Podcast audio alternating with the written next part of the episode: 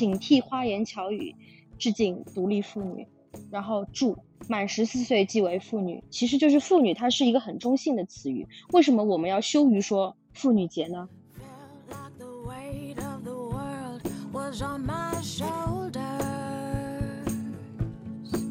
呃，在那个时间，其实我觉得就是几乎在网络社交平台见证了，就是 her story 变成 his story 的这样一个过程。真的，你们这个节目太吓人。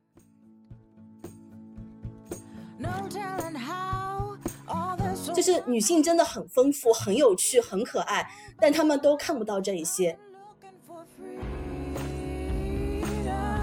永远不要停止战斗。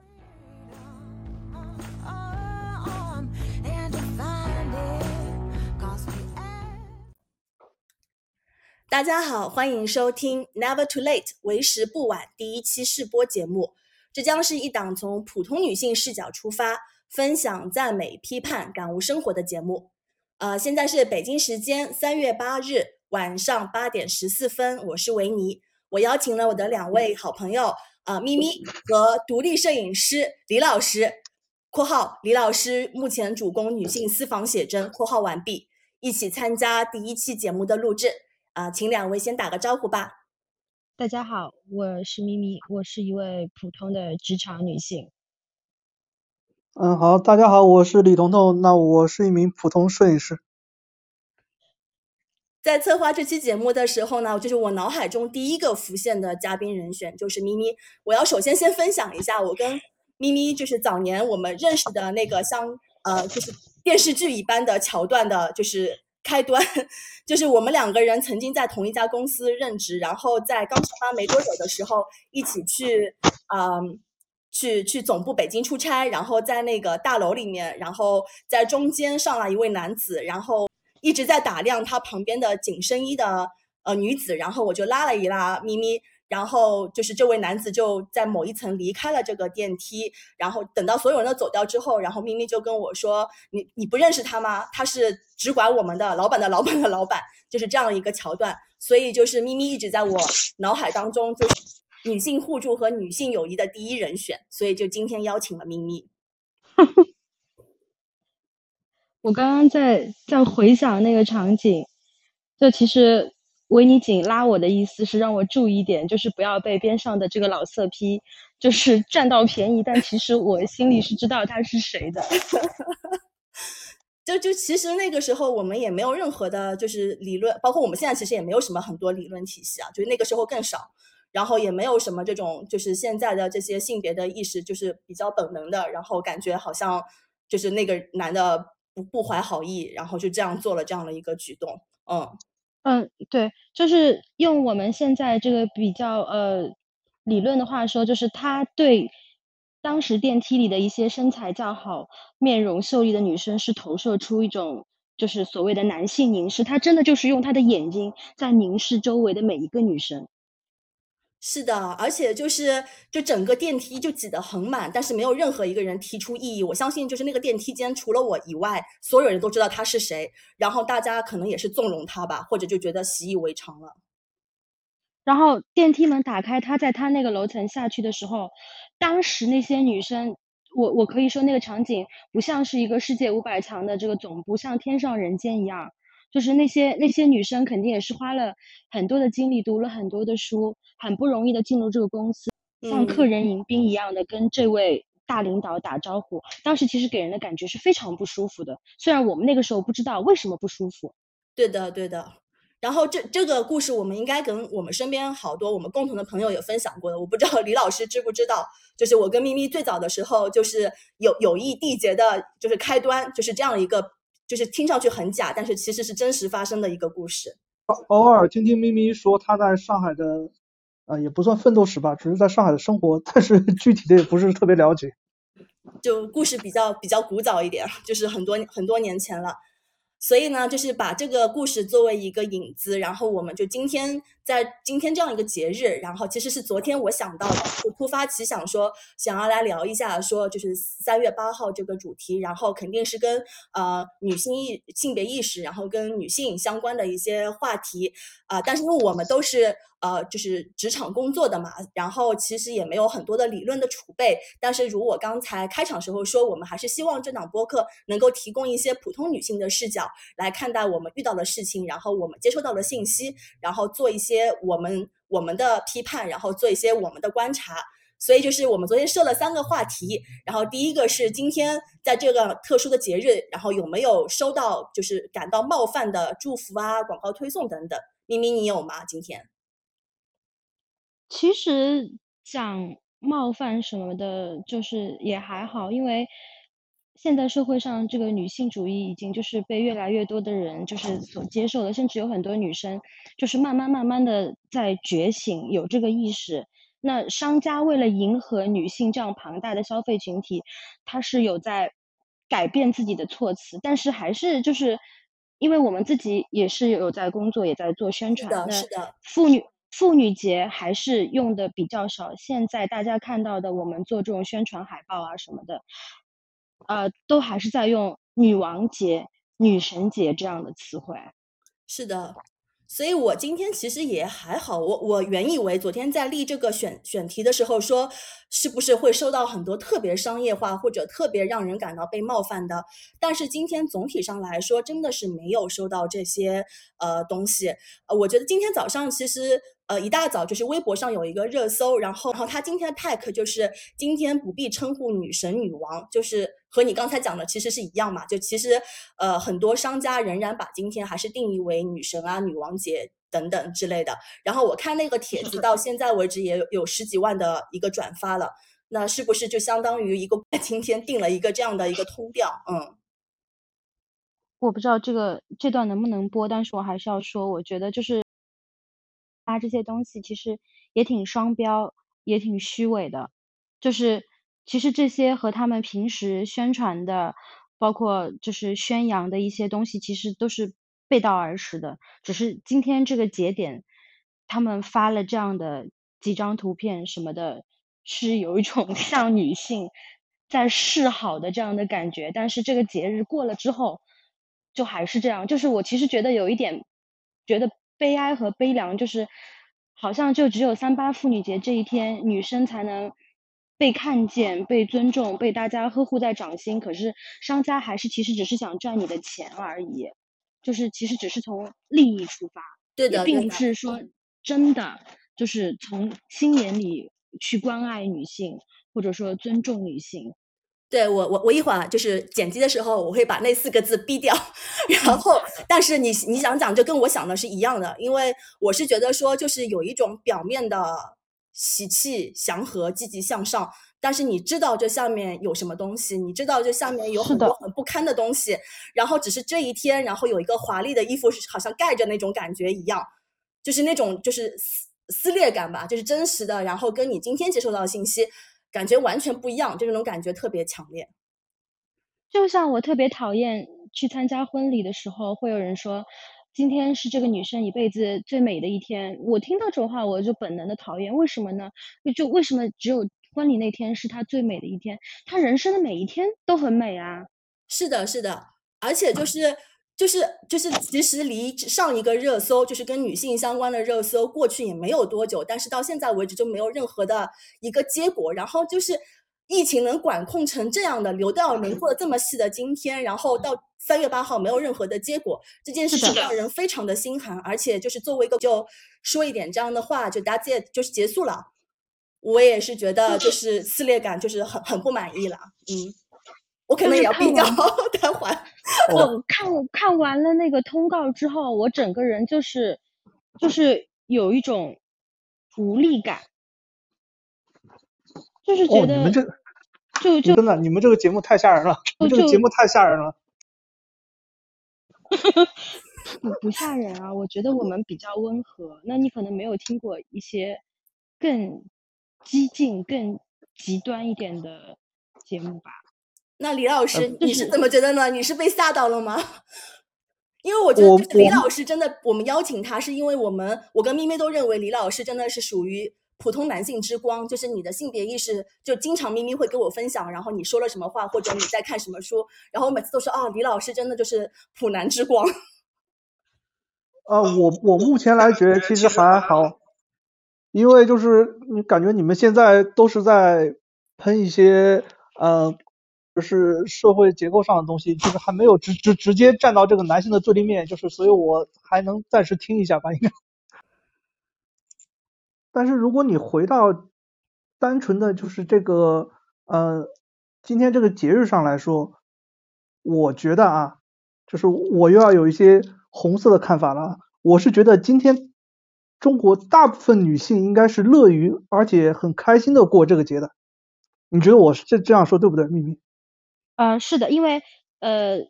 基本上正常的企业在今天都会给女性员工发一点公司的福利，表达关心，甚至还有半天的假期。然后商场啊什么的都会做出相应的这个折扣啊活动啊，大家确实都是很喜气洋洋的去消费的，这个是没错的。但是我还是有一个但是，就是这就是让让让女生陷入消费主义的陷阱而已。对，我同意咪咪讲的，就是这个在在早年，其实包括在今天，其实今天也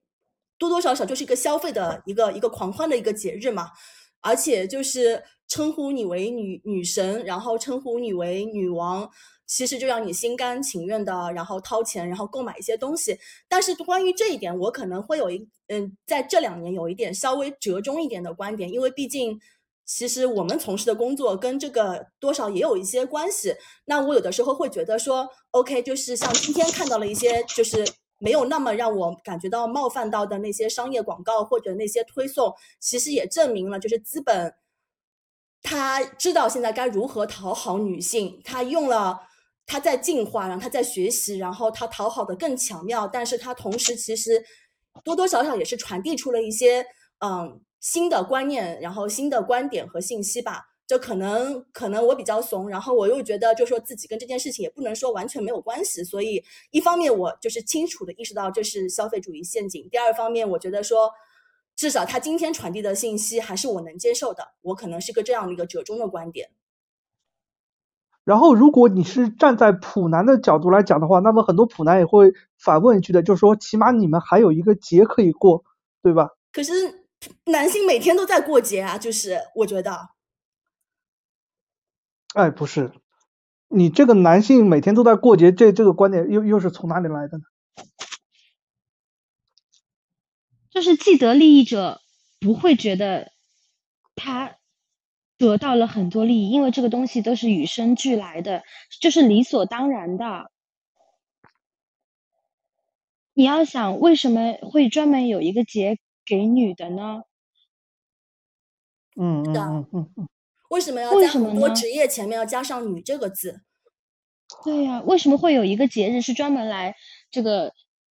全球的劳动女性给他们过一个这个节？那说明什么呢？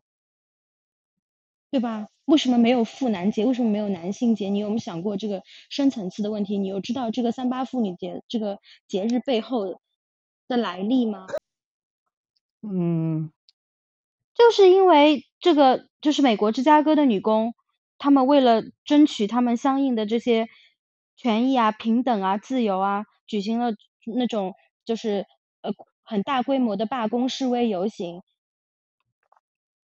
所以才会有今天的这个妇女节啊。那为什么他们会罢工、会示威、会游行？一定就是因为遭受到了不公正的待遇啊。那为什么男性没有罢工、没有没有呢？你也知道的呀，同工不同酬这些问题，这些都不用我们去讲的呀。所以就是，其实从就是有没有权利这个角度，我觉得至少就是可以说，就是就是男性每天都在过节吧，因为至少你你每天都有你认为你应得的东西，但是我们只是在一年三百六十五天当中的某一天，然后可能在获得了一些其他的东西，而且特别的表面，我觉得。嗯。行，那反正我今天就当反派呗。不是不是不是这个意思，并不不是，这只是一个讨论，因为你知道吗？你你的想法其实代表了很多男生，很多男生都是这么觉得的，就觉得女女生有受到优待了，因为今天你们能放半天假，而我们还在上班啊。而且而且很多时候你跟他讨论，就是你们跟我们讨论这种问题的时候，我们有不同的观点，那是说明我们是想跟你讨论，不是说我们想跟你争。就是如果你们跟我们说什么，我们都是对对对，就这种的，那反而就觉得没有什么意思了，对吧？啊，因为我觉得，是，因为我觉得就是你你说的就是俗气一点，就是真正的男女平等，我觉得就应该是，比如说你们女女女生可以来骂男生，那男生也可以骂女生，我觉得这也算是一种平等的表现，对吧？那这个不不不要不要用骂这个词语，那到底就逼掉嘛，就是对吧？我觉得可以平等对话，但是要就是建立在，嗯，怎么说呢？就建立在大家都在某一个共识，或者还是在某一个底线上面的吧。就有些人我也很难想象，我怎么跟他平等对话。这这个话说出来，我可能也要随时自己打脸。对，但是像李老师这样，就愿意跟我们讨论，而且你有看法，你愿意说，就是我们还是就所以就今天跟你一起录制这个节目，就觉得还是挺好的。嗯，对，就就是是有的时候可以听，到正常的普通男生他的一些想法。如果我们叫一个已经具有非常就是深厚的这个女女性意识的这种男生来讨论，就变成我们三个人都是持同样观点。那这种女权男来参与讨论，还不如说是一个呃，怎么说，就是一个就是普通男生他的想法会更有价值。那我们现实现实人群中，到底是普通男生占的比例高，还是女权男占的比例高，对不对？啊、你像像我今天，其实我也只是刷了一下朋友圈嘛，只是刷一下朋友圈。那么我只是看到啊、就我个人来说，我是看到欢乐祥和的气氛的，就是大家要么是在吃火锅，要不就是放假，然后当然也看到几个在加班的，那几个在加班的，那么跟我比较熟的呢，我只会在下面评论一句，他说公司没有给你放假，那是因为你太年轻，公司觉得你可能还不需要过这个节。但是我因为我已经很久没有上微博了，我不知道现在还有没有，就是之前就是饱受诟病的那些大学的男生拉出的横幅，非常非常恶臭的那些横幅，我不知道有没有销声匿迹，还是他们继续出现在校园里。今天好像没有看到那些特别呃恶俗的，当时都被拿来就是当做反面教材的。也也有可能我有信息茧房，因为其实我在微博上关注的很多观点，就一直就是比较有倾向性的，所以有可能被推送的算法被推送就是也是这些方向的。但是我今天有看你朋友圈分享的那一些横幅，这个也是我今天在微博上看到的。对，就就是是之前不是，呃，好多男生就是希望大家不要过三八妇女节，三月七号过女生节，这个其实就是对“妇女”这个词语的一种污名化嘛。然后那就是为了对应他们挂出来的那些比较恶臭的横幅，我可以读几个，就是我截图截下来我觉得不错的横幅。第一个是警惕花言巧语，致敬独立妇女。然后祝满十四岁即为妇女，其实就是妇女，它是一个很中性的词语。为什么我们要羞于说妇女节呢？嗯，是的，还有一个是无论年龄高矮胖瘦美丑，愿你独立平等，骄傲自由。祝所有女生节日快乐，多好啊！对咪咪的你这个点就跟我其实今天呃想分享的有一个点也非常的接近，就是就是为什么就是我们要说。就是包括三月七日女生节，它其实真真的就是非常的恶臭，它里边用用了谐音梗，就是过一日，然后就变成妇女，就真的非常的恶臭。然后呢，我今今天其实是稍微有点就自我反省一下，因为我能够呃回忆起我应该也在年轻的时候很讨厌别人称呼我我为妇女，或者就是我。大大方方能说出我今天过妇女节，我今天就是问了一下自己，是不是我当年自己也厌女，还是我的理论储备不够，还是我就是可能女性意识没有那么的强？因为就真的就是你使用什么样的语言，然后就是代表了你心底的是对他持的观点。然后我觉得就是，如果说当我们开始用女神啊或者任何一个其他名义来定义妇女的时候，就是妇女节原本的意义就已经被彻底的，就是偷换概念改掉了。这是我今天的一个一个自我的一个思考。嗯，就是就是要要什么时候能够大家都很坦然的，就不带磕巴的说出，对吧？祝我自己，祝我们所有的劳动妇女节日快乐，对吧？嗯，但我今天反省完之后，我今天做了一件事，然后我把今天所有就是给我私信祝我女神节快乐或者呃妇女节快乐的，我都非常礼貌的回了一个谢谢。但是呢，我又就是加了一张图片，我相信你可能在社交媒体上也看到，就是那张图片下面写的是“不要女神的虚幻王冠，只要妇女的真实权利”。这张图片今天应该很火，然后我就把这张图片发给了那些祝我女神节快乐的人。我想说，我就自己做一点小小的事情，然后稍微做一点点改变，就是这样。那还有一张海报，上面写的是拒绝消费陷阱，向年龄羞耻 say no，将节日还给妇女，我觉得也很棒。对，好棒，是的，嗯。嗯，李老师已经彻底的沉默了。没有没有，我现在就是就是内心特别想祝你们两个节日快乐，就是这样。对，你可以完整的祝我们三八国际劳动妇女节快乐。对，因为因为我发现我最近几年被咪咪熏陶的，就是我对一些词汇已经很敏感了，就像是我今天在网上都没有，嗯，想来想去我都没有用“妇女”这个词，我老觉得这个词，呃，可能还会有些人看了会觉得不开心吧，所以我都是只是，嗯、只说了节日快乐，其他什么也没加。呃，其实真的也不算熏陶，但是我觉得李老师有一个很好的，就是因为我在高强度的上网冲浪，在曾经在微博，因为就是某些原因，我的微博账号它已经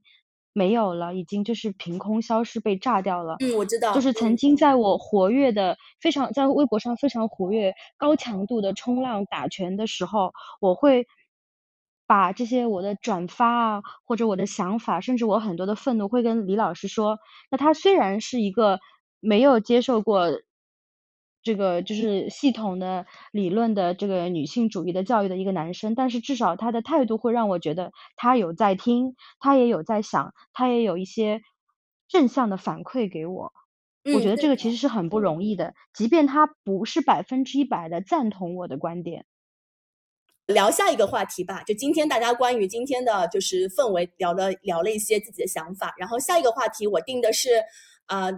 就是其实是主要是我和咪咪，就是我们俩可以聊一下说，我们的女性意识大概是怎么在什么时间，然后哪些触发点崛起的？因为我今天做了很多自我反省思考，肯定我在二十岁左右的那个期间，就是。自己回回回忆起来的话，就简直跟现在是两个人，所以就当中一定是有一个这个转机，然后慢慢的，然后产生了这样的一些意识。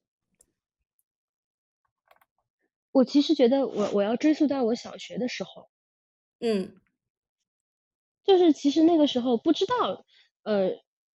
什么什么是女性主义啊、女权主义，或者说我也不知道这个是怎么回事，但是我心里就是觉得这样子是不对的。就是我，我跟很多人都讲过这个，这是一个契机。就是我爸爸有一个朋友，这个朋友就是一个用我们现在话来说，就是一个卖相非常不好，但是他头脑很厉害的一个这样的投机的商人。嗯，他买下了很多地呀、铺子，就是靠这个出租获得利益，然后来维持他这个生活。他娶了一个太太，这个太太。在我眼里看，当时看是一个非常摩登的阿姨。她的工作是在商场做广播员。她本人非常的漂亮，又很有气质，而且会乐器，会打架子鼓。就是在幼小的我的心目中，这个阿姨又时髦又有趣又厉害。但是，就是这个叔叔娶了这个阿姨之后，就不让她上班了。嗯，然后也限制她。打扮、化妆、烫头发。有一次是他家暴他了，这个阿姨告诉我的妈妈。那我因为我是这种早熟的小朋友，就会就是对这种事情很感兴趣，我就在旁边听。原因是因为因为这个阿姨她会打架子鼓，她有和她的朋友们一起去组乐队排练。然后被这个叔叔知道了之后，他就觉得这个阿姨不守妇道，和他的朋友不三不四的朋友混在一起，他打了他。然后当时我就跟我妈妈说，就是这个叔叔这样做根本是不对的。为什么他这么漂亮，有他自己的工作，他不能去上班，然后要被他管束？然后最夸张的一次是这个这个叔叔，他有去，嗯，就要批掉要逼掉毛泽东重说这个叔叔他呃买春，然后。呃，然后就是被我们的公安机关进行了一个处理，在午夜时分，我家的电话响起。九十年代的电话是通的，我在我的小房间里是能偷偷的听电话的。我爸爸去保释了他，而且不止一次。我记得，我记得印象很深刻，就是非常幼小的我站在我妈妈面前说：“妈妈，为什么这个叔叔他可以卖淫嫖娼，但是他不让他的太太化妆？”哦，你真的就是天生，我真的就是强哎，就是我当时就觉得这个一切都是很不合理、很不公平。为什么？Why？凭什么？我觉得就是这件这件事情让我意识到，就是所以我长大了之后，我非常不喜欢对我的打扮穿着指手画脚的男生。这就是为什么李老师赢了的原因。我染了赤橙黄绿青蓝紫的头发，他都会说好看。李老师要说几句吗？我是觉得这个，呃，作为男性，就是掌握一些必要的话术也是有必要的。话术，但但但真的就是就是真的就是多元审美啊，然后对于这个宽容度啊，也就是这两年才慢慢就大家有这样一个普遍的共识，然后真的在我们长大的过程当中。就真的很少很少，我现在回想起来，真的就是会很少。我们就都被要求按照同一个模子，然后打扮自己，然后长大。对，就是作为一个有大面积纹身的女生，我又要说，我听到过很多人指着我的纹身说啊，好好看，可是好大面积。如果我我要纹一个小小的，或者是等我以后有了男朋友，或者我结婚结完婚了以后我再纹，为什么呢？他们就觉得这个东西有可能是会影响他们的择偶，影响他们的婚恋关系的。那么这是为什么呢？是的，就是你你你自己的身体，就是其实是没有自主权的。然后包括包括，就是我之前也听说很多女生长大就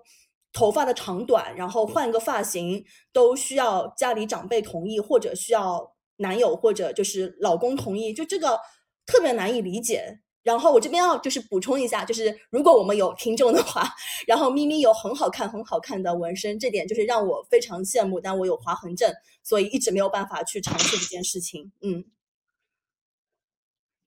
这个就是又扯得很远了。但是就是就是就是说，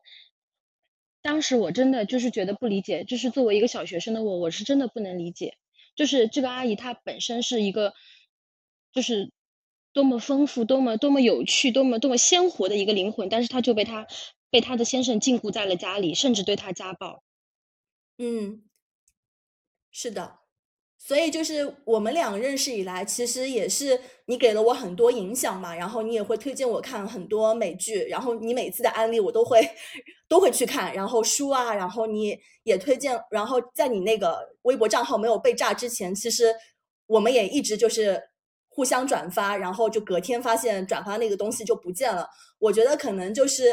嗯，有一个志同道合的朋友，然后正好就是遇到，就是像现在有社交媒体这么发达，然后就是这个信息的获取，包括你认识了很多这样的跟你持相同观点，或者在这个观点上面走的比你稍微快一点的人，就这个捷径，然后让我们就纷纷就是对于呃自己的女性意识，然后产生了一个比较明确的这样一个一个呃。觉醒吧，就是说自己意识到自己是有这个意识的，嗯，就是我们算是对一些社会议题啊、性别议题有比较高的这种讨论度、参与度，甚至是比较关心的这种人，就我们会。去微博上看各种各样的观点，我们会甚至会转发一些我们觉得很很有很有道理的。但是你会觉得这个世界很割裂的。你身边的有很多女生，她们完全不知道这些事情，她们不关心，她们生活在她岁月静好的世界里。她甚至觉得，就是我我我碰到过的这种说，觉得没有什么问题，觉得女性地位很高，我自己也没有遭受过任何的歧视等等。但是你你这样说，他们其实是没有错的。就是我记得有一个我们很喜欢的那个博客，放学以后曾经嗯说过，就是不是每个人都有契机，都有那个机会去觉醒的。这个跟每个人的成长啊、教育背景、生活经历都有关系的。但是我就是希望我们能通过我们这种比较朴素的这种女性主义的精神去去感染周边的人，去团结更多可以团结的姐妹。是的，就是这这一点，我觉得，嗯，就是其实引到了我我原本想聊的下一个话，但是我先补充一下吧，就是就讲一点，就是我自己意识到我自己比较强烈的，就是特别的想要女性意识，然后我想要表达我的女性意识的契机，之前都是有一些积累，但是呢，我觉得最大的一个契机就其实是疫情期间，在那段时间的话，其实你各方面你又在家里，然后其实不用工作，然后时间很多，然后你又很焦虑，呃，在那个时间，其实我觉得就是几乎在网络社交平台见证了。就是 her story 变成 his story 的这样一个过程，然后你突然就觉醒说，我之所以不知道就是以前的女的是怎么样的，或者我可能没有看到什么女性榜样，那是因为她就跟我自己经历的这个过程一样，就是那些呃穿着防护服的护士，然后被剪短了头发，然后有的还被剃了头发，但是到了电影里边，然后就变成女性就可以在家里带孩子，然后让你的老公上前线吧。就是这件事情让我变得非常的愤怒和不能接受，所以我可能在那个转折点变得呃比较强烈的表达。之前可能只是自己看一看，然后我也是个很怂的人一直以来，但是现在的话，就这个转折点让我就觉得说，就是我要说一点什么东西，然后就是一直影响到现在。那我们就谈一下下一个，因为我们俩其实都在同一个行业。其实我说实话，我觉得我们这个行业真的是属于，啊，就是。直男癌密集程度还挺高的行业，是非常高的行业。我们这个行业其实真真的就是那种男性掌握了主导权、男性掌握了话语权的这样一个行业。所以，就是我们的第三个话题，其实是想说如何在工作中就坚持自己的性别这方面的原则，但同时推进。男性的与男性的工作合作，因为我们也不是说我立马就是 跟他们割裂所有的工作关系，然后立马就是他们说什么都不听，就毕竟就是这边给一些背景关背景的就是信息，因为咪咪也是这个行业的一个女性管理者，然后非常了不起。然后呢，我就是一个普通的职场的人，但是我们不可避免的话会跟这些人一起打交道，包括应酬也好，包括大家嗯、就是。听听说看到的那些酒局文化，其实我们两个人在这么多年当中是经历了无数的，所以就是这个话题，其实我们聊一聊，可能有一些跟我们一样的，就是不可避免的这些职场女性，因为你不能断了经济来源嘛，所以说我们看看我们现在是怎么平衡，或者就是大家是怎么做的。咪咪，你可以先说，嗯，我其实最近这两年，呃，有一些。变化就是在所谓的应酬和酒局中，我不知道就是别的行业是怎么样，但是我们这个行业真的无法避免，就是所谓的应酬。我曾经是属于那种非常要强的人，就是可能我们这个年代出生的独生子女，特别是女孩子，因为爸爸妈妈没有生到儿子，生了一个女儿，所以从小就有一种不服输的精神，就是觉得我不应该比儿子差，特别是我作为。很少很少的，在这个行业里面的家族企业的女继承者，我自己的这种心理压力其实是很大的。就是之前在酒局上，我是从来不认怂的，我就觉得，如果我要像一个男孩子一样去参加这个酒局，他会怎么喝，我就怎么喝。嗯，所以。就是对我自己也有一定的影响，我有的时候甚至有一点点逞能，但是那都是不服输的这种心理造成的。那这两年我的心态有转变，倒不是说我要利用自己的性别优势，我就觉得是怎么样我就是怎么样，我就坦然的接受我是一个女性的这个身份，我就是作为一个普通的女生参与到这个里面，那我想喝多少我就喝多少，我再也不会。因为我想要赢，或者这种争强好胜，这种想表现的，就是我不是一个普通女生，我比普通女生更厉害的这种心态，去影响我在这个就是酒局上的表现。那我说一下我吧，就是我觉得，嗯，就是我可能还是现在开始就是会尝试，呃，多跨出去一步，然后试探。就比如说像李老师这样，我的就是合作伙伴或者男性同事，然后我会觉得说，尽管你跟我的意见不太一样，包括你有很多呃想法，可能就是在我和咪咪看来，就是就是怎么可能是心里会第一反应是怎么可以这样想，但是呢，你非常的平和，而而且你愿意听我们讲。那遇到这样的人，我其实还是会很努力的，就是表达我的观点，然后说出这个我可能觉得不合适，或者那个呃可能女性是不是这么看的。然后至于接不接受的话，我觉得还就是看缘分。但是呢，如果说我判断出来说这个男性伙伴或者男性同事，他完全不属于这个类别，我可能就是会只谈工作，然后就是单纯的推进工作，然后不会聊任何的自己的想法。但是我其实前段时间在一个群里，然后其实是很关系很好的很多。多年的朋友，然后有男性有女性，也是从工作机缘发展起来的。那其中有一位男性就就呃乌克兰的那些女性开玩笑，就是就是前一段时间，然后呢，我就当下发了一个就是我的就在就收收藏的一个帖子给他，我说就是第一就是完全不公平啊，然后是非常非常歧视女性，然后是物化女性。其次呢，你也给在乌克兰的那些华人带来了非常不好的生存环境，因为他们会因为你的这些言论，然后如果被转发到了国际国际舆论平台的话，会怎么样？会怎么样？就是在当下，我又觉得说，嗯，我不知道他是怎么样能够接接不接受，但是我原本想说我就退群吧，但是我后来又一想说，我要是退群了，就没有人说这句话了，就是我还得让他看到说有女的不是这么想的，而且他想的是完全错误的。后来他也就发了一些。呃，怎么说呢？就表情，然后就糊弄过去了嘛。但是这是我最近的一个心理状态。嗯，我有时候真的觉得就是还蛮无力的。就是无论一个男生他看起来有多么的优秀，比如说毕业于名牌学校，就职于非常好的公司，但是就是在不经意之间，就是这些细节里面，他就会流露出一丢丢这种东西。但但。就仅仅是这一丢丢，就会让人很失望，很失望。对，就感觉就是穿着非常得体，但是你突然看到这个，就是很不堪，或者就是一些什么东西是藏在这套衣服下面，就那种感觉，然后就是不想靠近他那种。但是，但我们的工作其实包括可能很多听众，然后不知道有很多可能是比我们年纪小很多的。呃，女性听众是刚刚踏入职场，这个是不可避免的。所以，其实我觉得，就是如如何策略性的和这些男性一起工作，或者，嗯，适时的保护自己，或者用一些圆滑的方法，都不失为一些就是在职场上跟他们共事的一些技巧。就是我我要举两个我我在工作中遇到的，就是非常典型的性别歧视的这个例子。就即便是我现在我的这个位置听起来。我的这个 title 还蛮吓人的，我算是一个投资人，投资人代表，但是我也遭受过非常非常严重的性别歧视、年龄歧视、职场歧视。比如说，一八年的时候，我们在江苏某个地方的一家新店的启动仪式，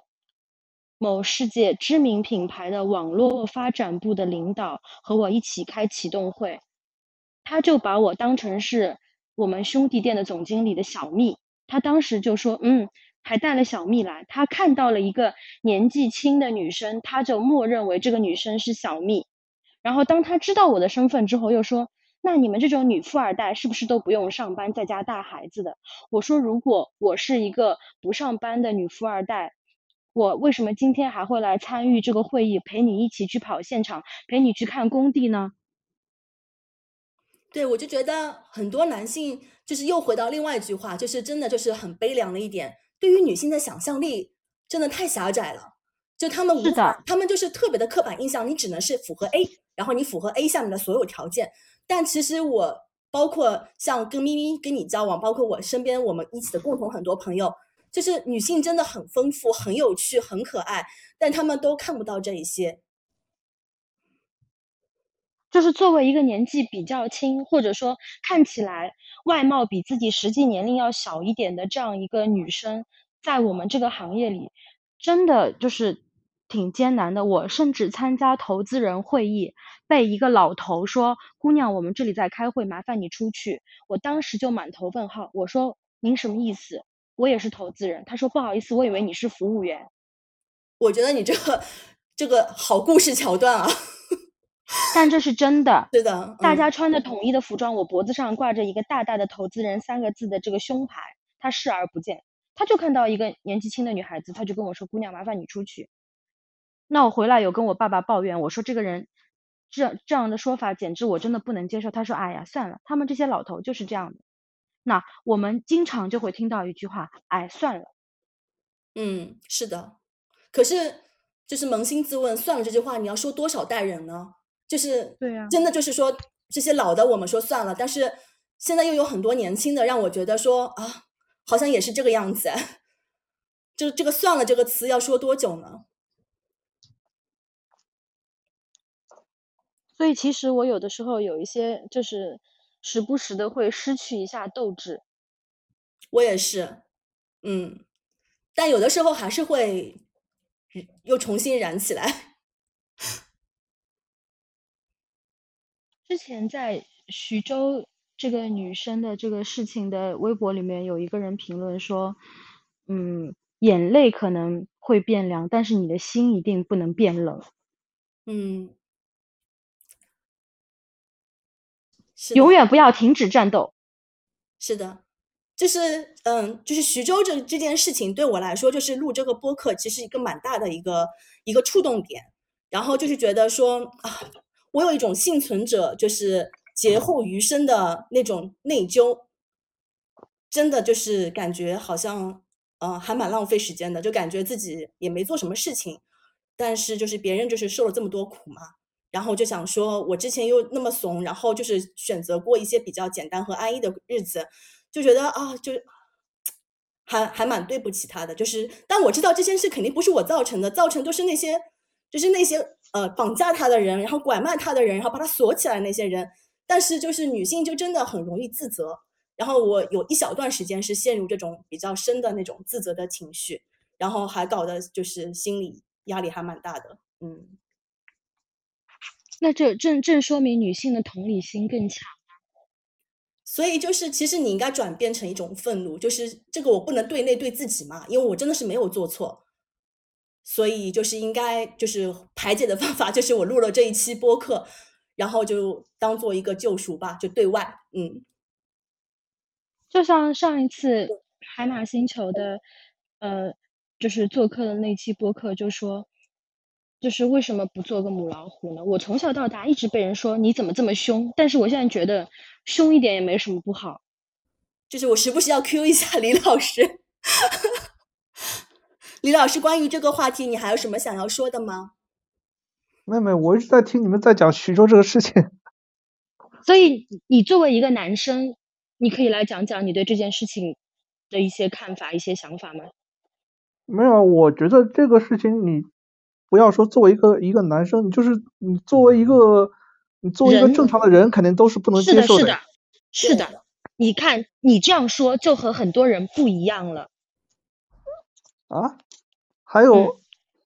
是这样子吗？我这这这个我倒是蛮奇怪的。不，你以为并不是很多人，并不是所有的人都真的，就是怎么说？对啊，就是网上有看到一些言论说啊，如果没有他，这个村子就要毁了，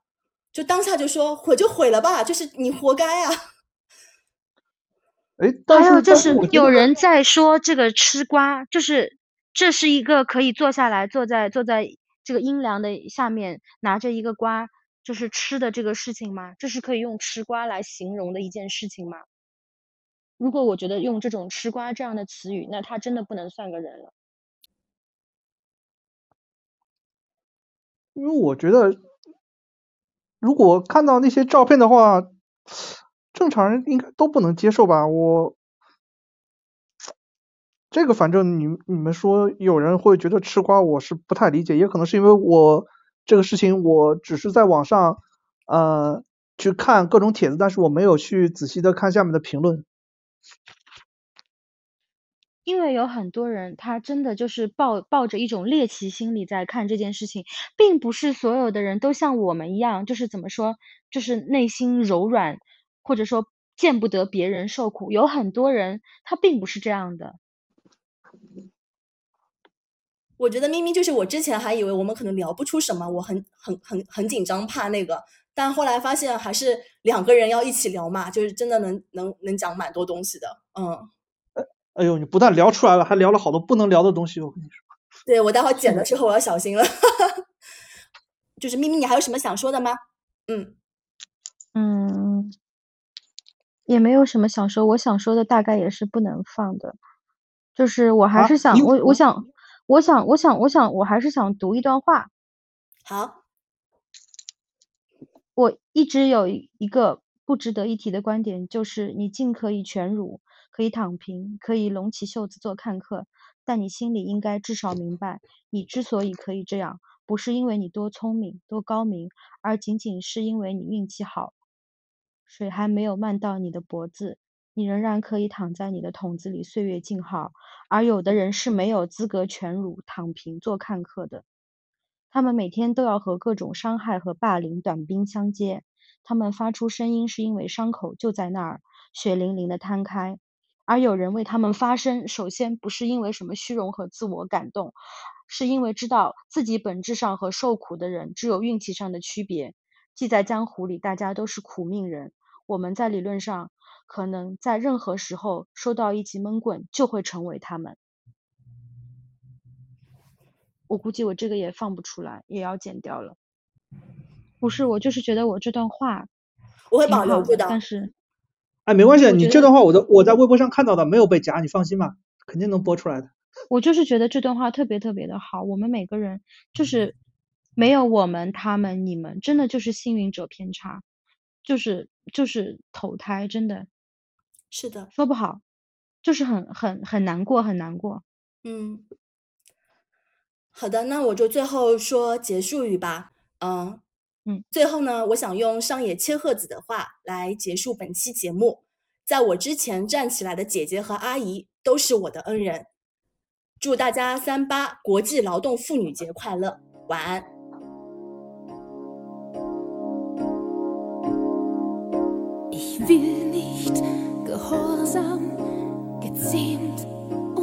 Betrogen sein.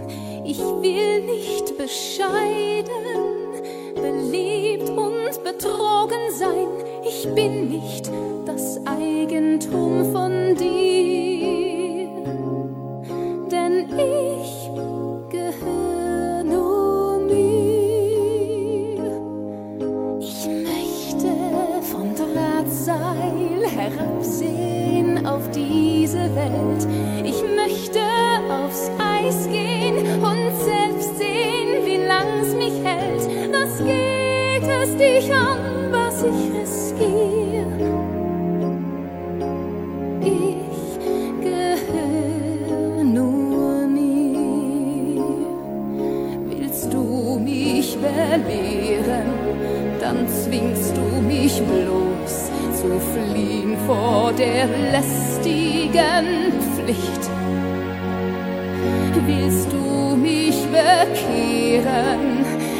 Reiß ich mich los und flieg wie ein Vogel ins Licht. Und will ich die Sterne,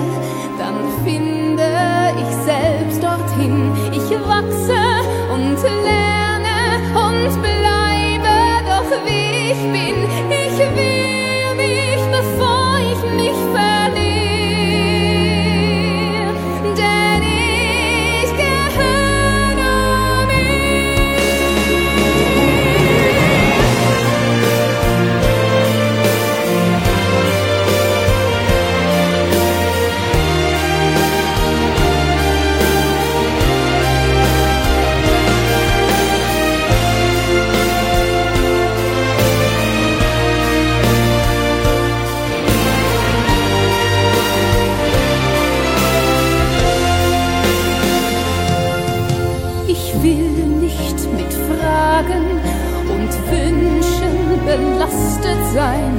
vom Saum bis zum Kragen, von Blicken betastet sein. Ich fliehe, wenn ich fremde Augen spür, denn ich gehöre nur mir. Und willst du mich finden, dann halt mich nicht fest meine Freiheit nicht her. Und willst du mich binden, verlass ich dein Nest und tauch wieder